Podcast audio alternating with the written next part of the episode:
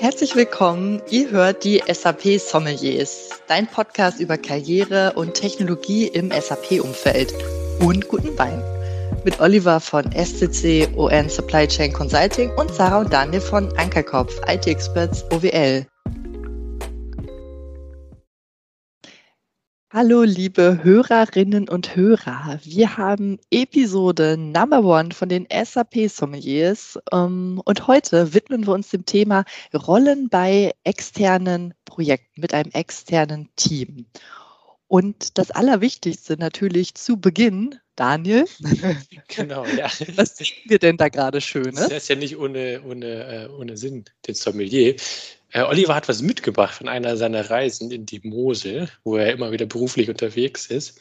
Ein Riesling. Und äh, wir haben ja schon mal probiert ein wenig und der schmeckt ganz hervorragend. Oliver, ja, gibt es irgendwas zu dem Wein zu erzählen, was du dazu sagen kannst? Oder äh, wie bist du in den Besitz gekommen? Ähm, also erstmal auch von meiner Seite Hallo zu diesem Podcast. Der Wein den habe ich von der Mosel mitgebracht. Also ich war nicht in der Mosel, sondern an der Mosel, ähm, in den Weinbergen dort unterwegs. Und ähm, ja, ich bin generell ein Riesling-Freund. Ähm, das ist jetzt ein Feinherber Riesling aus dem Jahrgang 2018. Ähm, ich habe einfach mal ins Regal gegriffen und für uns, für unseren ersten Podcast was mhm. rausgesucht, was auch, ja, was mir persönlich sehr gut schmeckt. Ich hoffe euch auch. Ja, ich muss sagen, ich liebe ja deutsche Weißweine grundsätzlich. Ja, ich, auch. Ich stehe voll drauf. Und so ein Riesling, also der geht, ich würde sagen, quasi immer, auf jeden mhm. Fall.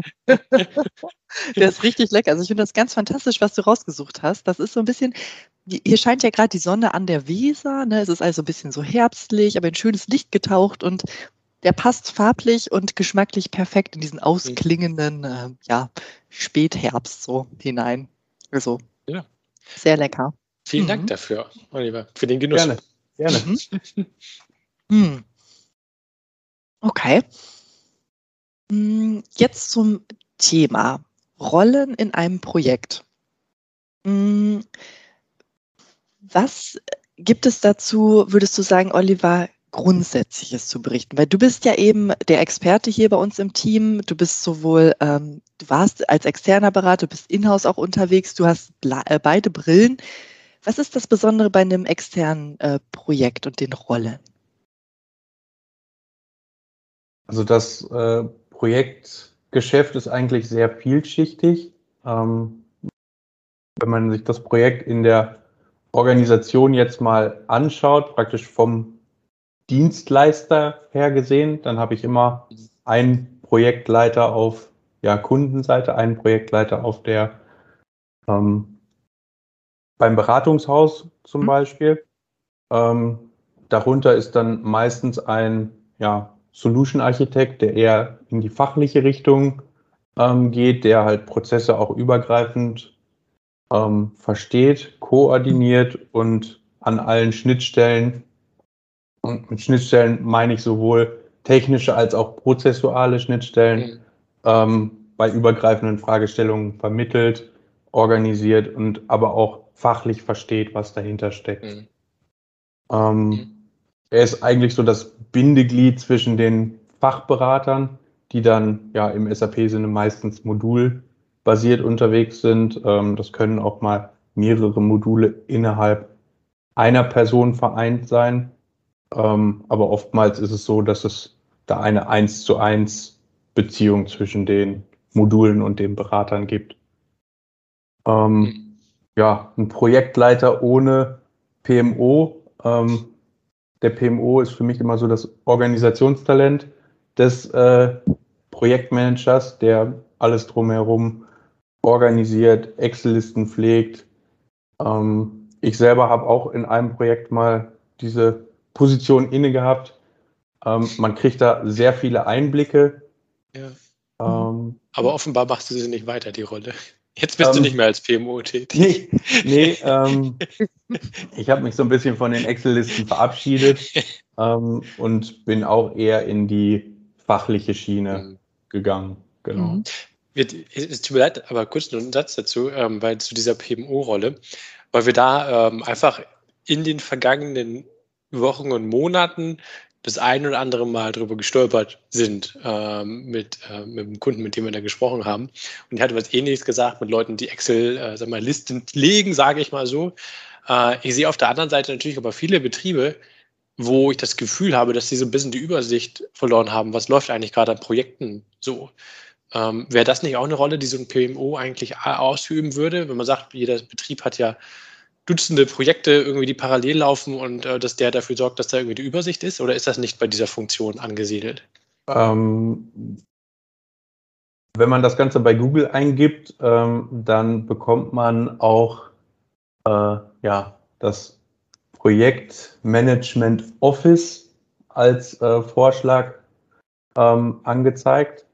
Ähm, in vielen Unternehmen kenne ich es tatsächlich auch so, dass es so ein ja, eine Abteilung oder eine Stabsstelle gibt, die sich ähm, dem Thema Projekte im Unternehmen äh, widmet. Das wäre dann eher die, ja, die Unternehmenssicht, das produzierende Unternehmen zum Beispiel, was sich damit auseinandersetzt. Ähm, wenn ich weg von dieser ja, SAP-Projektschiene ähm, hin zu internen Projekten gehe, dann gibt es oft diese zentrale Stelle, diese Abteilung, die dann Methodik etc. entwickelt im Rahmen des Unternehmens, um Projekte voranzutreiben, mhm. zu standardisieren, dass ich einfach immer wieder den gleichen Prozess habe, den gleichen Projektantrag mhm. und diese Informationen dann gebündelt ähm, immer wieder gleich verarbeitet werden können. Mhm. Das ist spannend. Ähm, es, was, ich, was mir echt schon auf der, unter der Zunge sozusagen brennt, ähm, ist das Thema rund um Teilprojektleiter. Ich finde das immer so interessant, weil wir kriegen ja doch das ein oder andere Mal dann Anfragen ähm, von Unternehmen, die einen in Klammer auf, Teil, Klammer zu, Projektleiter suchen. Und ich finde das immer, ich finde das immer ganz äh, erstaunlich, weil ich dann denke, hier ist es denn jetzt der Projektleiter oder ist es ein Teilprojektleiter? Oder kann man auch sozusagen in Personalunion beides sein aus deiner Sicht? Ähm, ich glaube, man kann tatsächlich beides sein. Mhm. Ähm, die Entscheidung dazu, ob, ob man beides in einer Position vereint, ähm, kann man relativ schnell über die Größe des Projektes mhm. definieren. Ähm, wenn ich ähm, ein Modul ausrollen möchte, zum Beispiel ich möchte in einem Werk ein SAP PP einführen, ähm, dann habe ich ja erstmal den fachlichen Anteil, äh, der sich nur auf das Produktionsumfeld bezieht. Ähm, da könnte man sowohl Projektleitung als auch Teilprojektleitung in dieser Person ähm, wiederfinden. Sobald ich aber ein, ähm, eine modulübergreifende Einführung habe, wo ich mhm. mehrere unterschiedliche Personen, unterschiedliche fachliche Schwerpunkte miteinander vereinen muss, ähm, ist es meiner Meinung nach immer sinnvoll, eine übergeordnete ähm, Person, die gar nicht so tief fachlich in den Themen drin ist, aber die diesen ganzen, ähm, diese ganzen anfallenden Themen der Organisation mitnehmen. Also die dann praktisch die Timeline im Blick haben, das Budget äh, und bei Problemen, die dann auch an den Schnittstellen öfter mal entstehen können, auch intervenieren.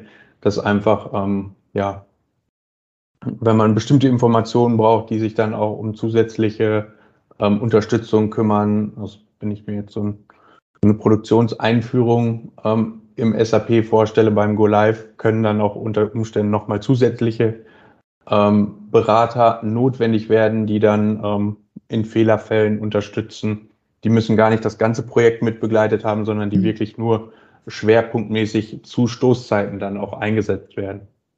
Okay, haben die Namen? Irgendwie diese sozusagen eben. Ich habe ja schon den Begriff Troubleshooter durchaus mal gehört. Das ist dann ja bestimmt eine sehr spezielle Situation. Ähm, ähm, ja, also das äh, mir würde da auch der Name Troubleshooter für einfallen. ja. ähm, das passiert eigentlich in jedem SAP Go Live, mhm. dass man da ja etwas höheren Stresspegel hat. Ich glaube, jeder ähm, Berater, der schon mal in dieser Situation war, weiß das auch, dass man da sehr angespannt ist. Funktioniert alles, was man sich ausgedacht hat? Ähm, wie reagiere ich auf Probleme, die hochkommen, wie löse ich diese Probleme, weil dann ist man nicht mehr in einer Testumgebung, sondern dann ist man halt auch im Produktivgeschäft, ähm, wo dann wirklich auch ja, betriebswirtschaftliche Abhängigkeiten dahinter stehen. Okay. Das heißt also, wie kann ich mir das überhaupt, diesen Prozess vorstellen? Ich meine, du hast das ja schon mehrfach durchgemacht, einfach solche, solche Situationen. Das heißt, du bist da, du hast dann wochenlang das vorbereitet, in dein Testsystem alles irgendwie durchgespielt und dann ist der Tag X gekommen, sagen wir Montag, der, was haben wir jetzt Montag, der kommende ist der erste, glaube ich, ne? Äh, der erste, äh, elfte ist Go Live und dann wird da einfach sozusagen der Schalter angestellt und ab dem Tag muss im SAP äh, das gebucht werden, statt vorher in, keine Ahnung, ERP-System, was vorher im Einsatz war. Oder, oder wie kann ich mir sowas konkret vorstellen? Genau, ist das ungefähr gibt, so? Genau, es gibt dann meistens eine Cut-Over-Phase, ähm, wo dann das Altsystem ähm, abge abgeklemmt wird, also da finden keine Buchungen mehr statt. Dann gibt es, ja, meistens ist es ein Wochenende oder ein Monatswechsel, sogar auch der Jahreswechsel. Ähm, und dann wird praktisch die Migration, also der Bewegungsdaten gemacht, Kundenaufträge werden im neuen System angelegt, ähm, Lagerbestände werden übertragen, ähm, meistens auch nochmal mit einer Inventur begleitet ähm, mhm. sodass man da im neuen System mit möglichst sauberen Beständen auch starten kann. Und okay. dann, ja, ist es oftmals so, dass dann der Schalter umgelegt wird und dann die Buchungen der neuen Woche ähm, auch im neuen System stattfinden. Ja.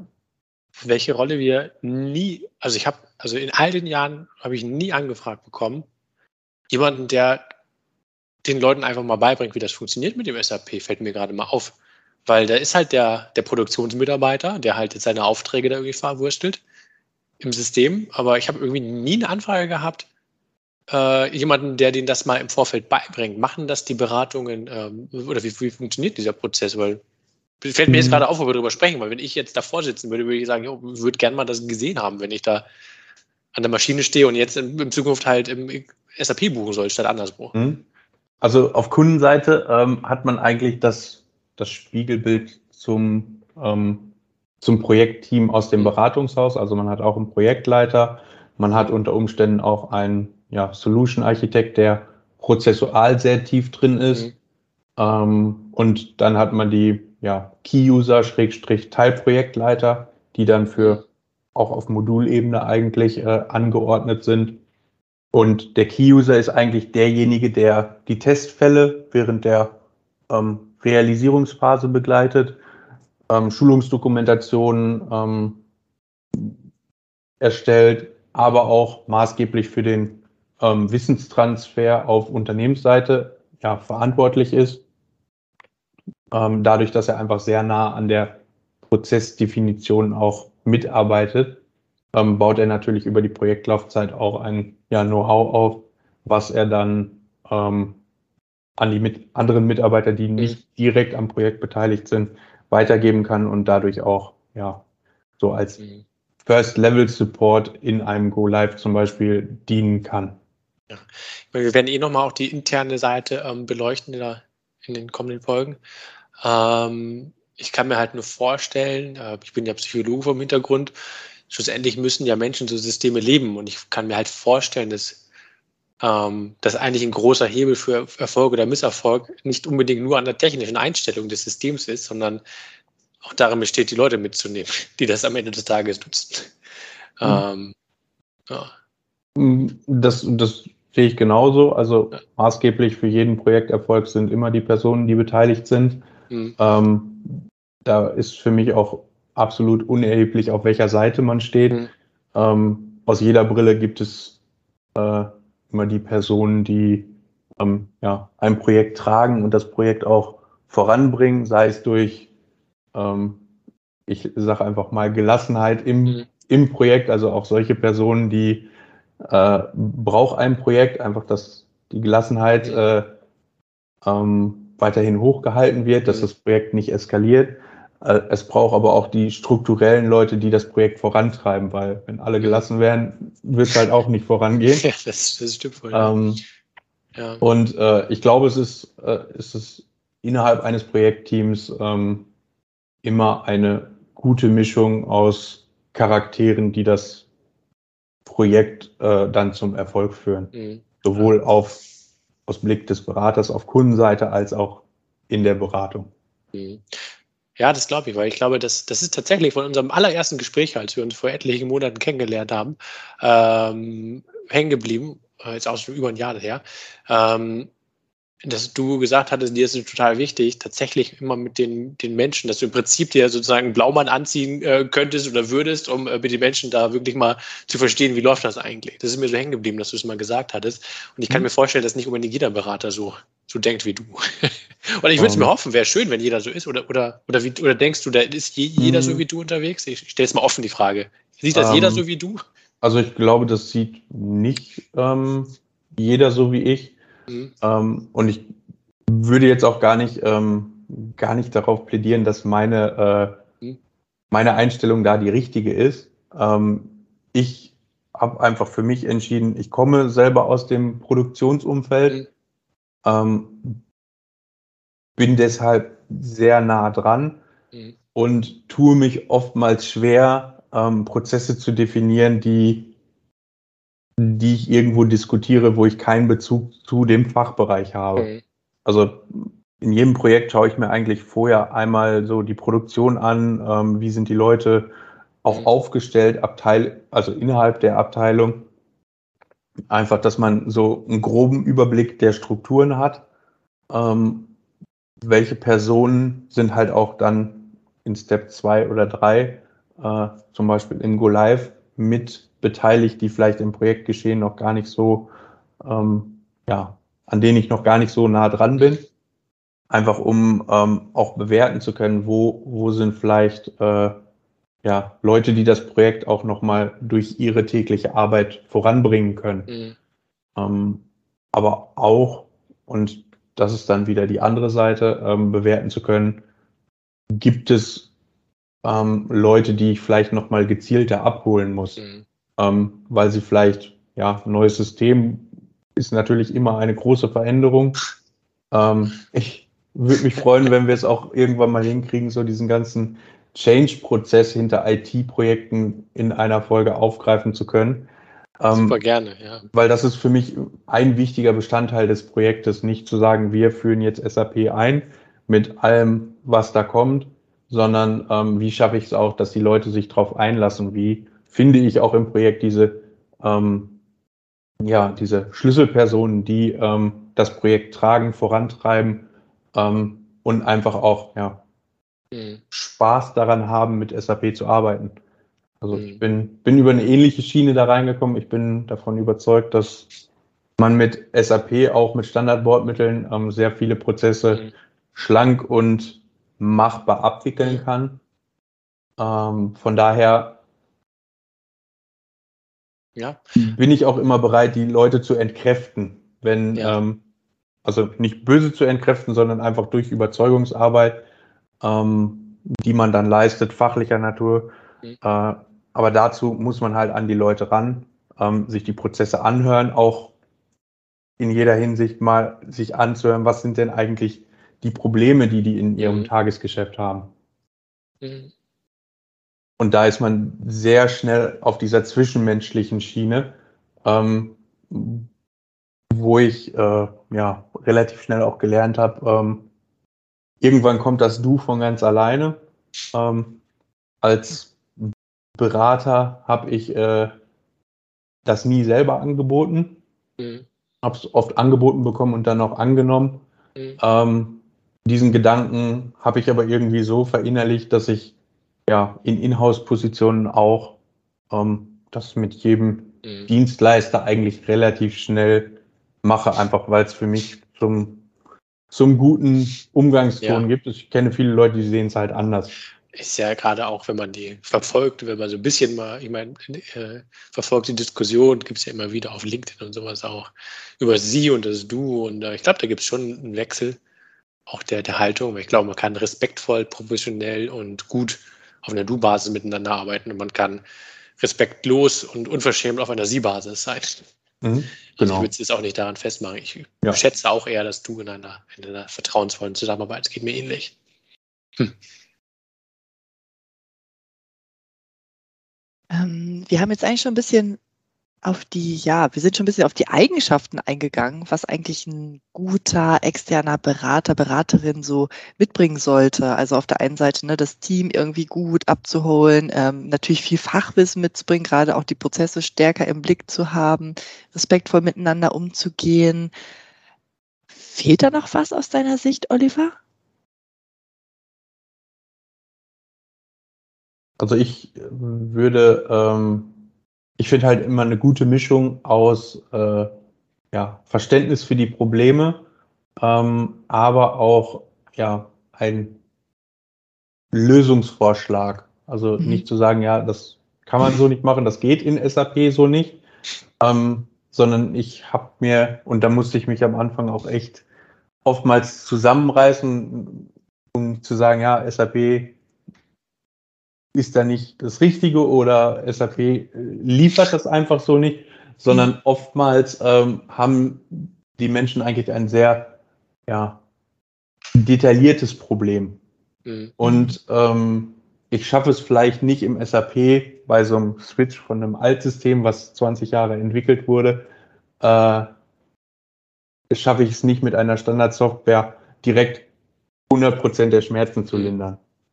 Aber wenn ich mich in das Problem hineinversetze, dann habe ich oftmals auch die Möglichkeit mit, mit guten Mitteln oder mit, man muss den Prozess vielleicht auch mal ein bisschen anpassen oder verändern, ähm, die Leute abholen können, indem ich ihm einfach was zeigen konnte, was ja der Lösung, die sie jetzt hatten, ja schon sehr nahe kommt.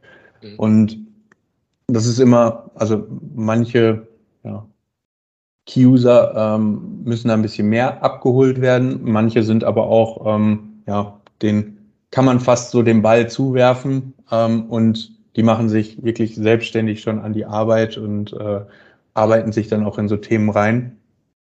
Ähm, für mich, ich habe beides erlebt. Ich finde, beides hat irgendwie seinen Reiz. Ähm, bei mir kommt natürlich auch immer so sehr schnell der betriebswirtschaftlichen Gedanke ähm, mit ähm, ja, in so ein Thema rein. Ähm, mit betriebswirtschaftlich meine ich jetzt nicht, dass man damit äh, ähm, Geld verschwendet oder so, sondern den was, Nutzen, du meinst, was, ja, genau, bringt genau, dem Unternehmen. Was, mhm. genau, also was bringt dem Unternehmen vielleicht auch ähm, mal irgendwie kontrovers über dieses Thema nachzudenken Mhm. Ähm, welche betriebswirtschaftlichen Vorteile könnte man dadurch generieren? So in die Richtung. Also ich finde, SAP-Beratung sollte immer auch diesen prozessualen Gedanken auch in Richtung betriebswirtschaftliche Vor- und Nachteile mit sich bringen. Finde ich super spannend, deine Haltung, weil ähm, ich stelle schon einen Trend fest, glaube ich jetzt, dass es mehr in diese Richtung geht, vielleicht vor dem Hintergrund der weil die, weil die Unternehmen jetzt eh das, die ganzen Themen mal anpacken vor dem Hintergrund einfach der SVHANA-Thematiken, die jetzt viele Jahre angehen.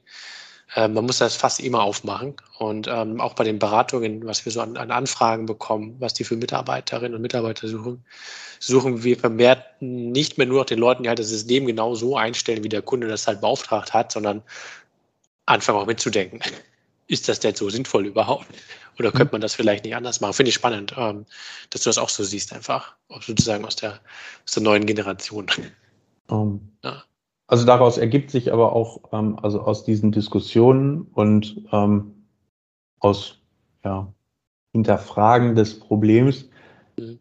ergeben sich aber oftmals auch Ansatzpunkte, die vielleicht auf den ersten Blick noch gar nicht ähm, ja, direkt ins Auge gestochen haben.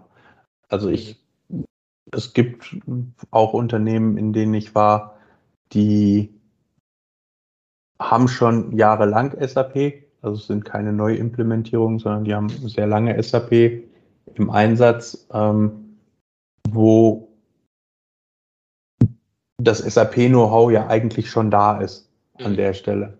Und ähm, jemand, der mit einer Außenbrille, sei es als Berater oder auch in einer Inhouse ähm, in so ein Unternehmen reinkommt, fängt ja erstmal von Natur aus an, Dinge kritisch zu hinterfragen. Mhm. Ähm, ich finde, das kann man auf zwei Arten machen. Also entweder ja, sehr kontrovers und erstmal alles, was nicht so ist, wie man es kennt, wie man es selber kennt, in Frage zu stellen. Oder man hinterfragt einfach des Verständnis willen. Also weil ich, mhm. weil ich es einfach verstehen möchte, wie machen es denn andere? Warum mhm. macht ihr das so? Ja, es ist eine andere Haltung, die dahinter steckt. Ne? Es ist nicht direkt werten, sondern erstmal verstehen. Genau. Und ähm, dann einfach auch mal ähm, ja, Vorschläge zu machen, wo nicht heißt, wir setzen das jetzt so um, also so klassischer Fall von ich drücke meine Meinung durch, sondern ich überzeuge durch ja, Überzeugungsarbeit. Mhm. Und diese Überzeugungsarbeit kann einfach ja so aussehen, dass man sich halt auch ja wichtiger Faktor Zeit, die Zeit nimmt, ähm, sich a das Problem anzuhören, ähm, dann vielleicht nochmal in sich geht, ein paar Lösungsvorschläge erarbeitet und ähm, ja, gar nicht mit dem Lösungsvorschlag schon den umzusetzen, sondern wirklich hinzugehen und zu sagen, guck mal, ich habe die drei Ideen mitgebracht, ähm, das hat die Vor- und Nachteile, das hat die Vor- und Nachteile und das hat vielleicht nur einen Nachteil und drei Vorteile. Ähm, guck dir alles mal an, ähm, buch vielleicht überall mal im System wirklich auch was durch und dann können wir immer noch entscheiden, ob wir den Prozess heute so weiter beibehalten, wie wir ihn heute machen, oder ob wir wirklich den Weg gehen, ähm, wir verändern was, wir führen eine Veränderung herbei. Und ähm, ich persönlich bin damit oft weitergekommen. Ich sage aber auch, es gibt genau die Unternehmen, die haben halt schon eine klare Vorstellung von dem, was sie haben wollen. Ähm, da braucht man auch den Prozess nicht mehr zu hinterfragen. Da ist der Prozess einfach gesetzt. Mhm. Und ähm, das gibt's in, in kleinen Mini-Projekten. Da ist die Anfrage dann oftmals schon sehr detailliert. Aber es gibt auch in einem groß, größeren Projekt ähm, Neueinführungen ähm, oder auch in einem ja, in einer Conversion immer wieder die, die Anforderung, ja, unsere Prozesse sind, ähm, sind so, wie sie sind. Wir möchten die genauso beibehalten. Mhm. Und auch da finde ich, ja, das ist, ähm, ist wieder der Change-Gedanke. Da muss ich mir aber auch selber die Frage stellen, inwieweit versuche ich denn jemanden, der ja, diesen Change gar nicht mitgehen möchte, ähm, inwieweit versuche ich den noch zu überzeugen. Und auch da gehört für mich wieder Fingerspitzengefühl, ähm, auch durch die ganze Projektorganisation hindurch. Ähm, ich kann ja nicht als Projektauftrag irgendwie eine Standardisierung ähm, anfragen und das als Projektauftrag festsetzen, aber ähm, dies in einem Unternehmen durchdrücken, was 0,0 äh, den Change mitgehen möchte. Also ja. Aus meiner Brille wird das nicht funktionieren. Nee, das, das, das ist so, dann das ist definitiv so, ja. Ja, das waren jetzt schon wahnsinnig viele spannende, ja sogar ähm, übergreifende Themen. Und ich finde auch eine super schöne Überleitung eigentlich zu unserer nächsten Podcast-Episode, wo wir ja speziell uns dem Inhouse-Team bei Projekten, bei SAP-Projekten mal annehmen wollen und da mal draufschauen wollen. Und ähm, Oliver, ich danke dir wirklich für deine super spannenden Insights rund um ja das Projektgeschäft. Das war wirklich eine tolle erste Folge mit dir und natürlich danke für diesen fantastischen Wein. Also mein Glas ist auf jeden Fall leer. Mir ich habe auch was geschafft. Tatsächlich, ja. ja. Liebe Hörerin, dann bis zum nächsten Mal. Tschüss. Auch von mir äh, tschüss und äh, bis zum nächsten Mal. Wenn ihr noch irgendwelche Anregungen zu dem Thema habt oder selbst wollt, äh, über Themen sprechen wollt und auch Gast sein wollt bei uns, meldet uns bei euch, schreibt es in die Kommentare rein, schickt uns E-Mails. Unsere Kontaktdaten findet ihr auf unseren Websites oder auch äh, über unsere Social-Media-Kanäle. Äh, wir als Ankerkorb sind auf jeden Fall dort präsent. Äh, Oliver, du wirst vielleicht irgendwann auch noch dort präsenter sein. Ja, definitiv. äh, Im Aufbau. Jetzt haben wir schon mal angeteasert, das, das ist im Aufbau, das wird auch kommen, aber ihr werdet uns, wer uns finden will, der wird uns finden. Ja, vielen Dank.